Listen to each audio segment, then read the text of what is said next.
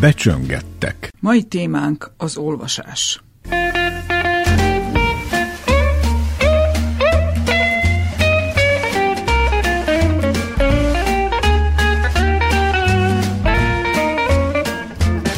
Vas Dávid. Merkovics Adriana. Rácz Hanna. Szerettek-e olvasni? Nem különösebben nem szeretek, de néha szoktam. Én is ugyanígy vagyok, valamennyire szeretek, de inkább maradok a nemnél. Én szeretek. Mit olvastatok utoljára? Pál utcai fiúk. A Harry Potter második részét. Én ugye a házi olvasmányunkat, a Pál utcai fiúkat. A korosztályotokra mi a jellemző, hogy inkább nem szeretnek, vagy inkább szeretnek olvasni? Szerintem nem szeretnek. Mm, Nekem is ugyanez a véleményem, nem. Hát legtöbben nagyon nem. Van erre magyarázat, hogy miért? Nem tudom. Nem szó. Szerintem azért, mert nagyon elvonja a figyelmet a videójátékok, a telefon. Így vélekedik az olvasásról a Szabadkai Jovan Mikics általános iskola három hatodikosa. Most halljuk tanárnőjüket, Horváth Rice Valériát. Amikor a magyar tanár ötödikben megkap egy újabb generációt, akkor az mennyire kakuk tojása számára? Rá kell szánni egy-két hetet, amíg fölmérjük az olvasási készségüket, az íráskészségüket, beszédkészségüket.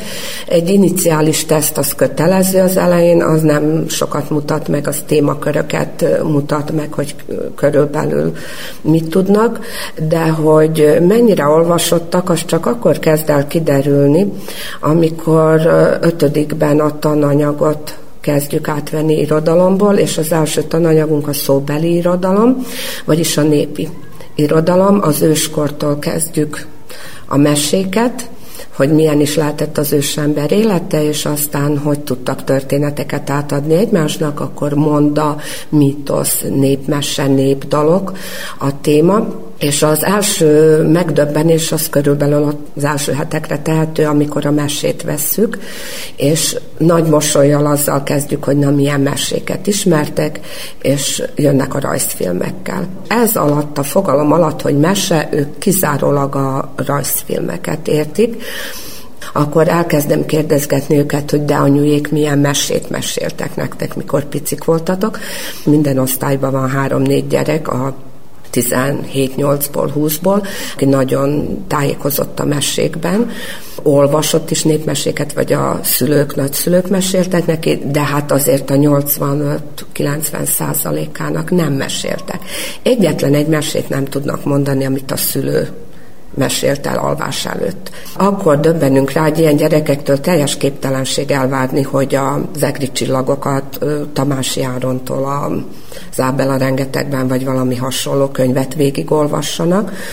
Ha a technikája az olvasásnak megy is, de az nem áll össze könyvé a fejükben. Ők csak képekben tudnak gondolkodni, és ez, amit ők így olvasgatnak, semmi. A legmegdöbbentőbb viszont az, hogy amikor a tanár felolvas nekik meséket, balladákat, én nem tudom hány éve már nem győzök azon csodálkozni, hogy a déva építését, a kőműves kelemenné balladát, mikor felolvasom ötödikeseknek, majdnem sírnak, és mindenki nagy sóhajjal ül utána, hogy jaj, tanár, ez olyan szép volt. Tehát a gyerekekben végül is van igény a szép szövegek, a történetek iránt, és szeretik, ha nekik valaki ezt felolvassa, el, elmondja, de ők maguk nem igazán vesznek könyvet a kezükbe, és amikor könyvet vesznek, akkor gyorsan feladják, mert nehéz. Kicsit bajlódnak az olvasás technikájával, kicsit bajlódnak a szövegértéssel, és akkor feladják. Akkor én szoktam nekik mondani, hogy a futást se adott fel, ha futó akarsz lenni, csak azért, mert az első kör nehéz volt, meg izomlázad van, négy-öt gyerek, aki eljut oda, hogy utána nagy-nagy szeretettel olvas, és én szoktam is a kezükbe adni ilyen neveletlen hercegnők, meg ilyen most divatos kis kamasz lányos könyveket, azt nagy-nagy szeretettel viszik haza. Őrült nagy boldogság számukra, hogy a Harry Pottert is olvashatjuk, és akkor a, a, attól nagyon nagy lelkesedéssel elkezdenek, és akkor kiderül, hogy tulajdonképpen, ha a korosztálynak megfelelő könyv kerül a kezükbe, akkor a fele olvasóvá nevelhető, csak türelem kellene hozzá.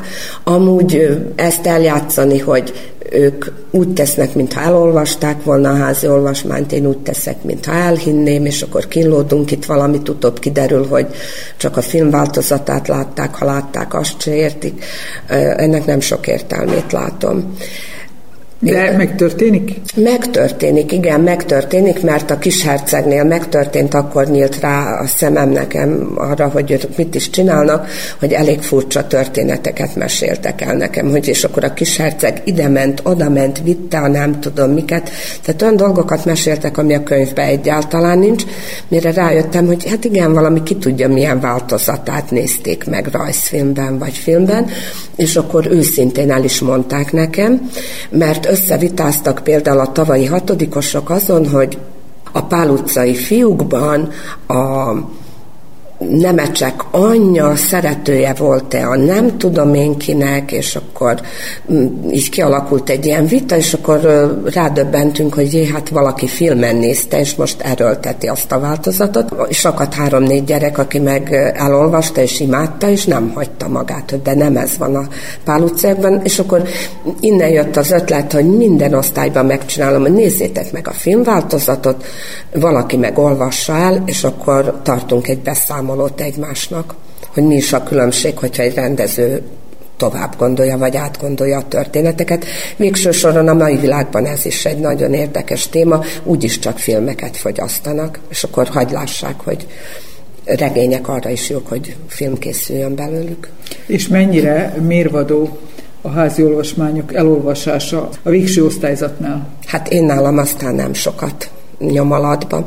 Én teljesen feladtam, és megbeszéltük, hogy ha csak lehet, inkább ne is osztályozzuk, vagy akinek nagyon jól sikerült, és szeretné, hogy bekerüljön a, az osztályzat, kerüljön be naplóba, aki meg nagyon-nagyon nem sikerült, az talán ne roncsuk az átlagot vele, mert most lehet, hogy ez nem szabályos, de én úgy éreztem, hogy hát én miattam már ne utálja meg végleg a gyerek azt a, az olvasást és a, a regényeket, mert az nagyon elkeserítő élmény lehet neki, hogy ő erre egyest kapott, és én ez, ezért nem olvas soha többet, vagy dühében. De az se legyen, hogyha dolgozott rajta rengeteget, akkor meg nem adjuk meg az érteljáró osztályzatot. Az igazság az, hogy olyan formákat találok, amit elég nehéz is osztályozni. Mert a Pál fiúkból például képregényt íratok velük, vagy dramatizáltatok jeleneteket, előadjuk a János Vitézt az ötödikesek bábokban, megcsinálják, elbábozzák. A Pál utcai fiúknál volt már olyan, hogy fekete meg piros pontokat osztogattunk a szereplőknek, akkor van olyan, hogy Tüskevárból turisztikai ajánlatot, utazási ajánlatot készítettünk, illetve bizonyítványt állítottunk ki Matula nevében a két növendéknek, meg ilyenek, és akkor ezek ilyen kis projektmunkák, ilyen kis érdekes munkák, amit van néha, hogy csoportban is csinálunk, aztán azt meg elég nehéz leosztályozni, de azért a jó pontok, meg a piros pontok, pontgyűjtések járnak érte, és akkor a végén kialakul egy osztályzat, de mondjuk az is hasznosnak bizonyult, hogy közös olvasásokat szerveztünk. Hogy esténként bejöttünk egy kis ropival, idítővel, és kézről kézre járt a könyv, és mindenki olvasott egy 5-6 oldalt, a többiek hallgatták, akkor belefáradt, akkor átvette más. Hát jó oldala is van, meg rossz is. Tanulnak hangosan olvasni, a másik meg hát nem mindig követhető a történet, mert az előadó az nem, nincs éppen a magaslatán a feladatának. Mondjuk ezt nagyon szerették, csak ez is a regény felénél kifulladt. Utána már egyre kevesebben jöttek be ebbe az olvasókörbe, és azt mondták, hogy inkább olvassuk otthon. Igyekszem kiváltani a, a nagyon problémás házi olvasmányokat úgy, hogy közösen átdolgozzuk, én olvasok belőle részleteket, átmeséljük a tartalmát, elemezzük a, a szereplőket, minden, és akkor a tantervírók által ajánlott olvasmányok közül választhatnak egyet, amit olvasnak helyette. Mondjuk a károkatonákat Gion könyveit egy időben kivették a tantervből, de akkor ha az enyém azt mondták, hogy ez az egri csillag nagyon-nagyon hosszú, ők ezt nem bírják, akkor mondtam, jó, de akkor elolvastok helyette egy Gion könyvet, és az egrit meg földolgozzuk együtt.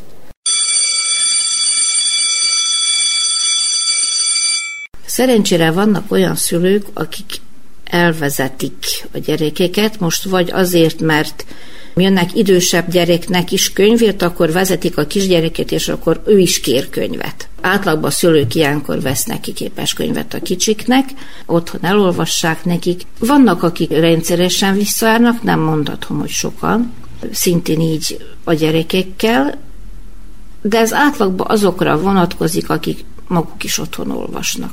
Vagy mondjuk rá nagymama jön, és akkor hozza a kis unokáját. Aztán, mikor némelyik óvónéni, akkor nagy csoportja van, és van valami ilyen intézménylátogatási programjuk, akkor el szokták vezetni a nagycsoportos óvodásokat, megnézik a könyveket, ők is megnézik a könyvtárt, akkor úgy mondják, aki már volt itt, hogy én már voltam itt, meg akkor úgy fontoskodnak. De hát azért úgy tényleg jó látni, hogy hogy, hogy azért nem idegen helyre jöttek, és minden tetszik nekik.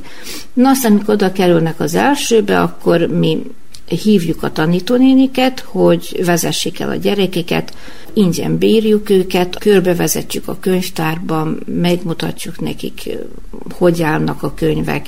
Én mindig el szoktam velük beszélgetni, hogy még a kolléganők is persze, tudják-e, hogy hogy készül a könyv, meg hogy egyáltalán mire való a könyv, meg hogy hogy kell vigyázni a könyvre. Szóval mindent, tehát, amit tudni mondjuk rá érdemes. Most, hogy a kis fejükbe ebből mi marad, meg nem tudom.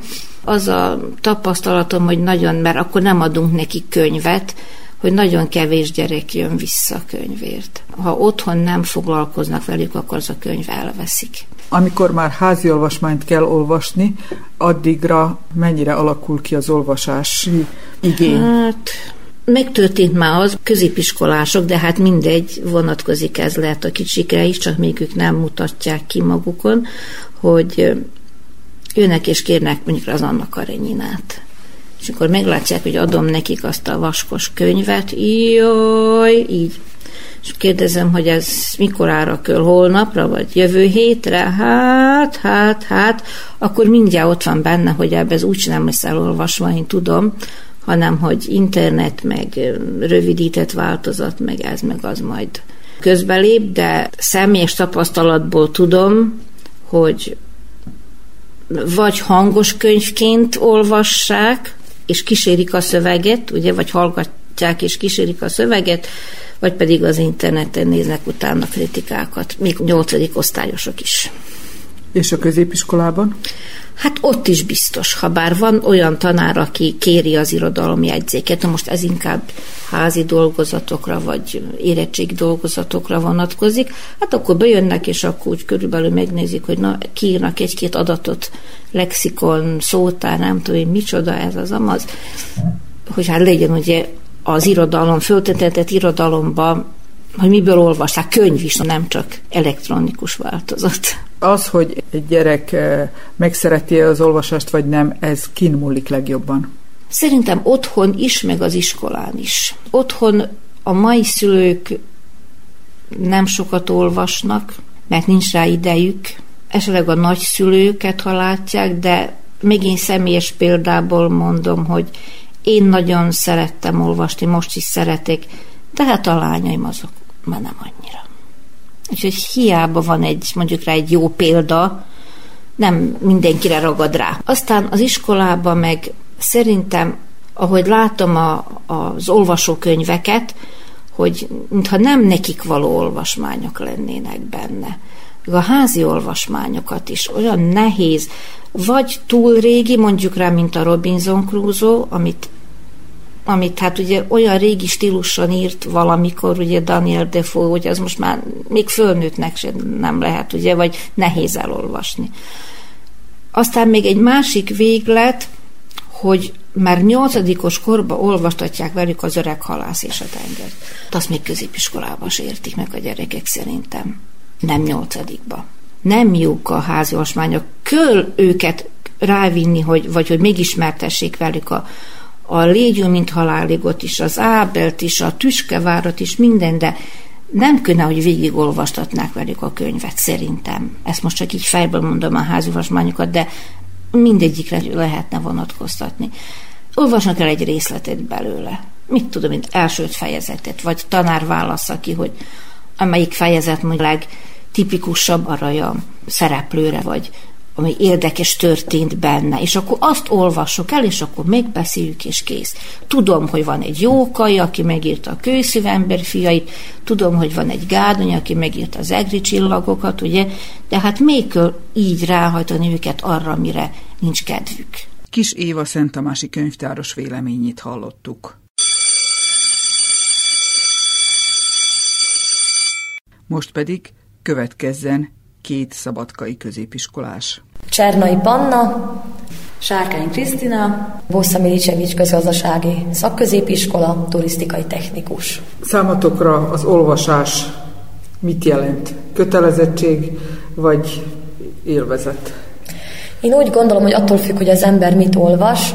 Maga az olvasás szerintem fontos, mert művel és gyarapítja a szókincsünket, és én fontosnak tartom.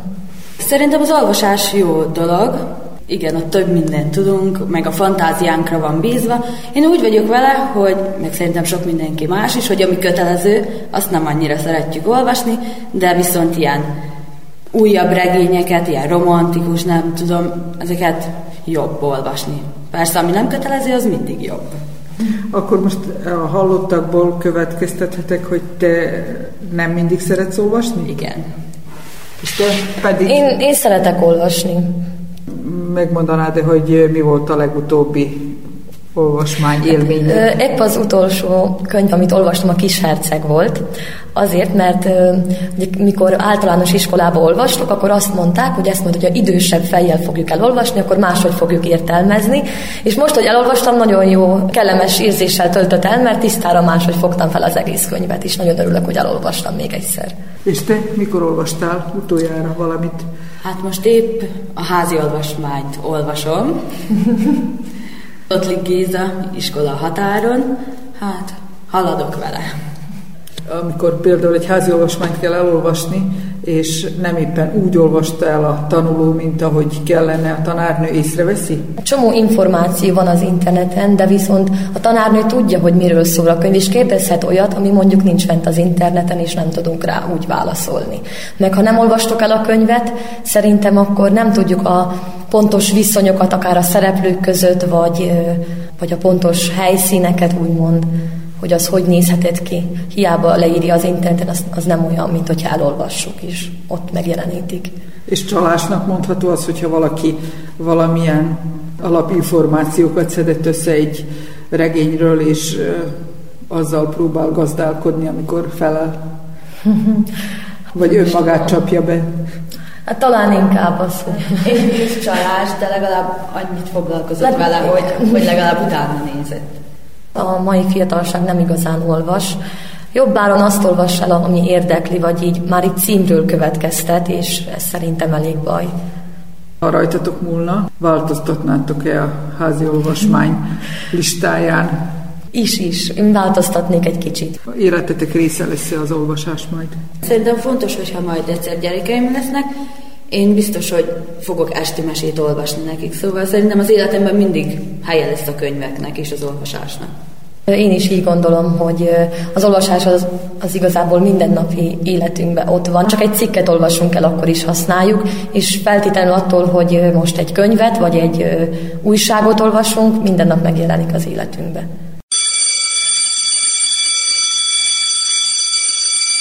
Mit mondhat egy magyar tanár, mennyit változtak az utóbbi generációk, ami az olvasást illeti? Szerintem nagyon sokat változtak, főképpen abból láthatom, hogy mennyire olvassák, vagy nem olvassák el a házi olvasmányokat például.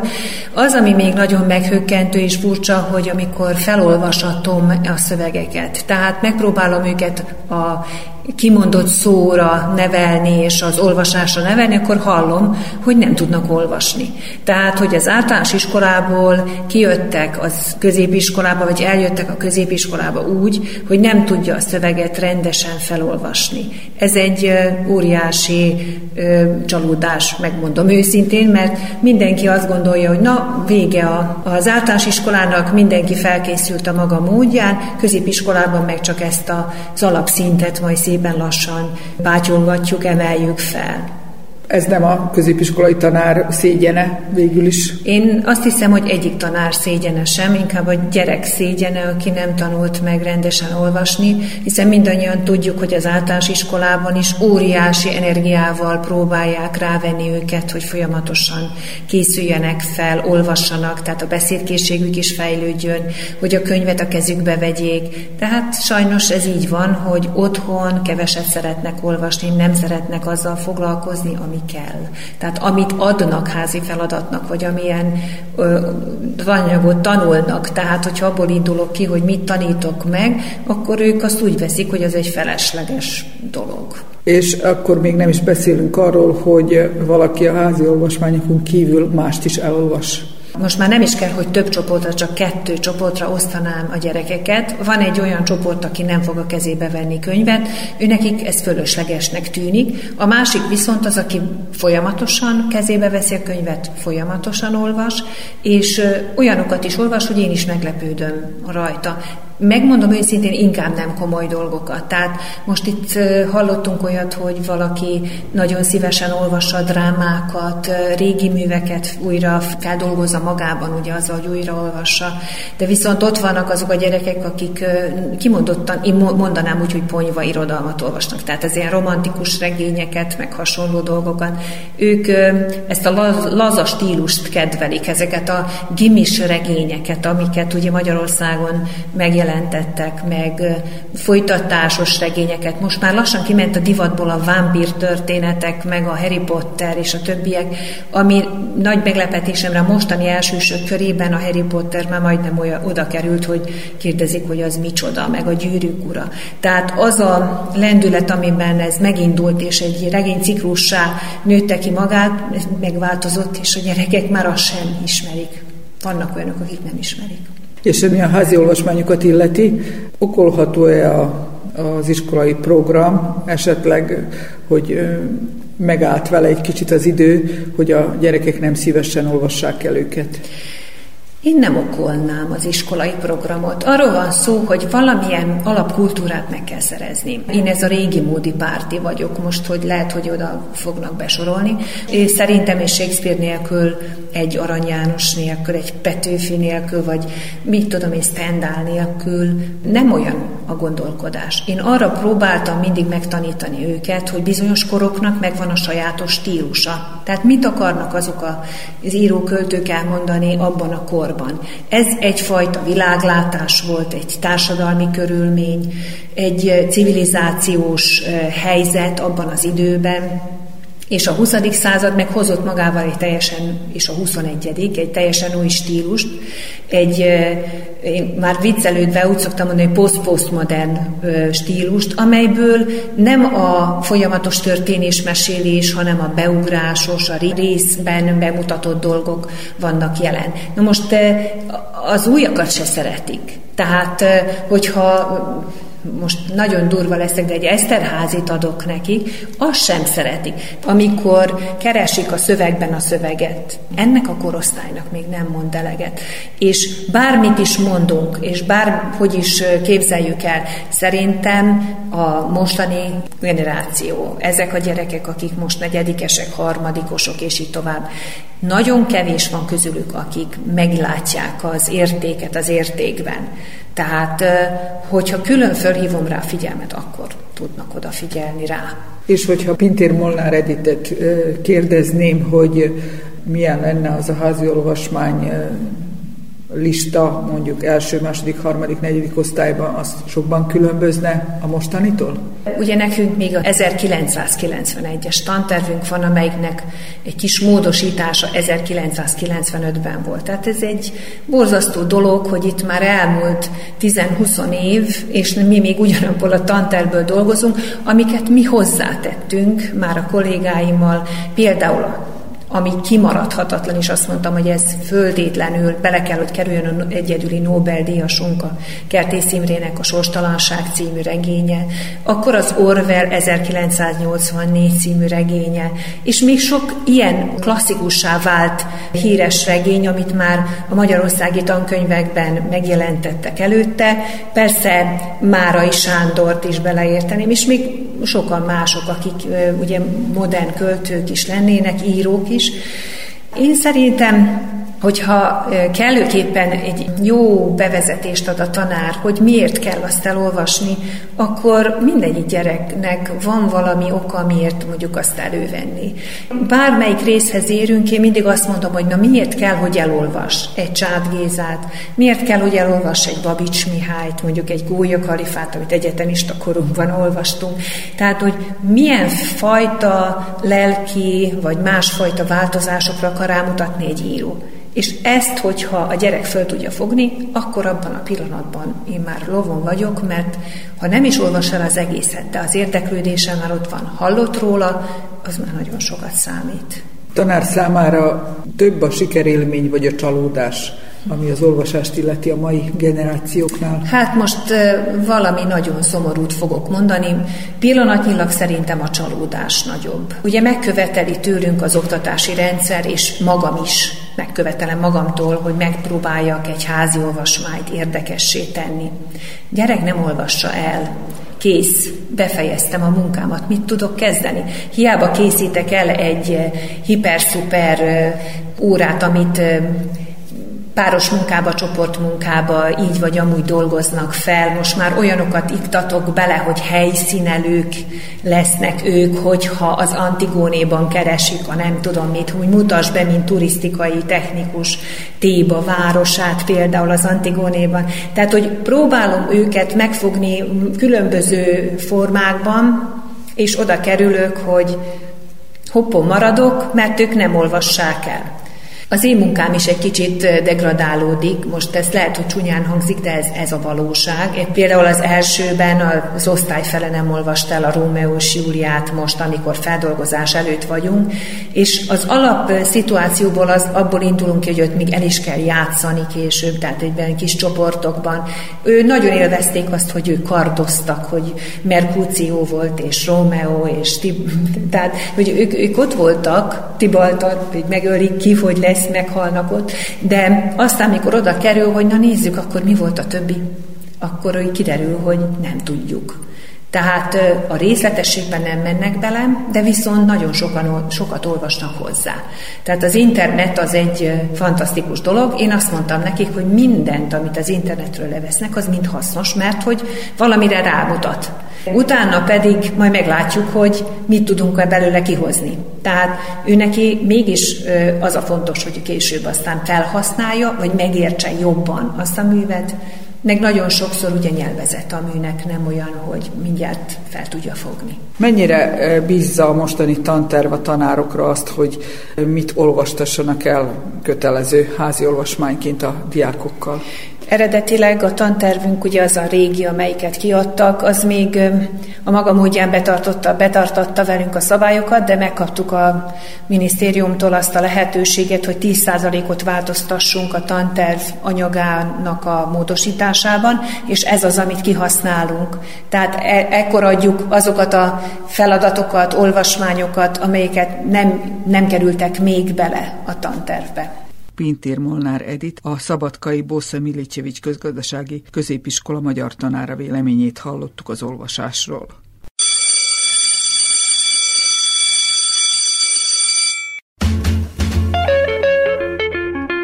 Becsöngettek.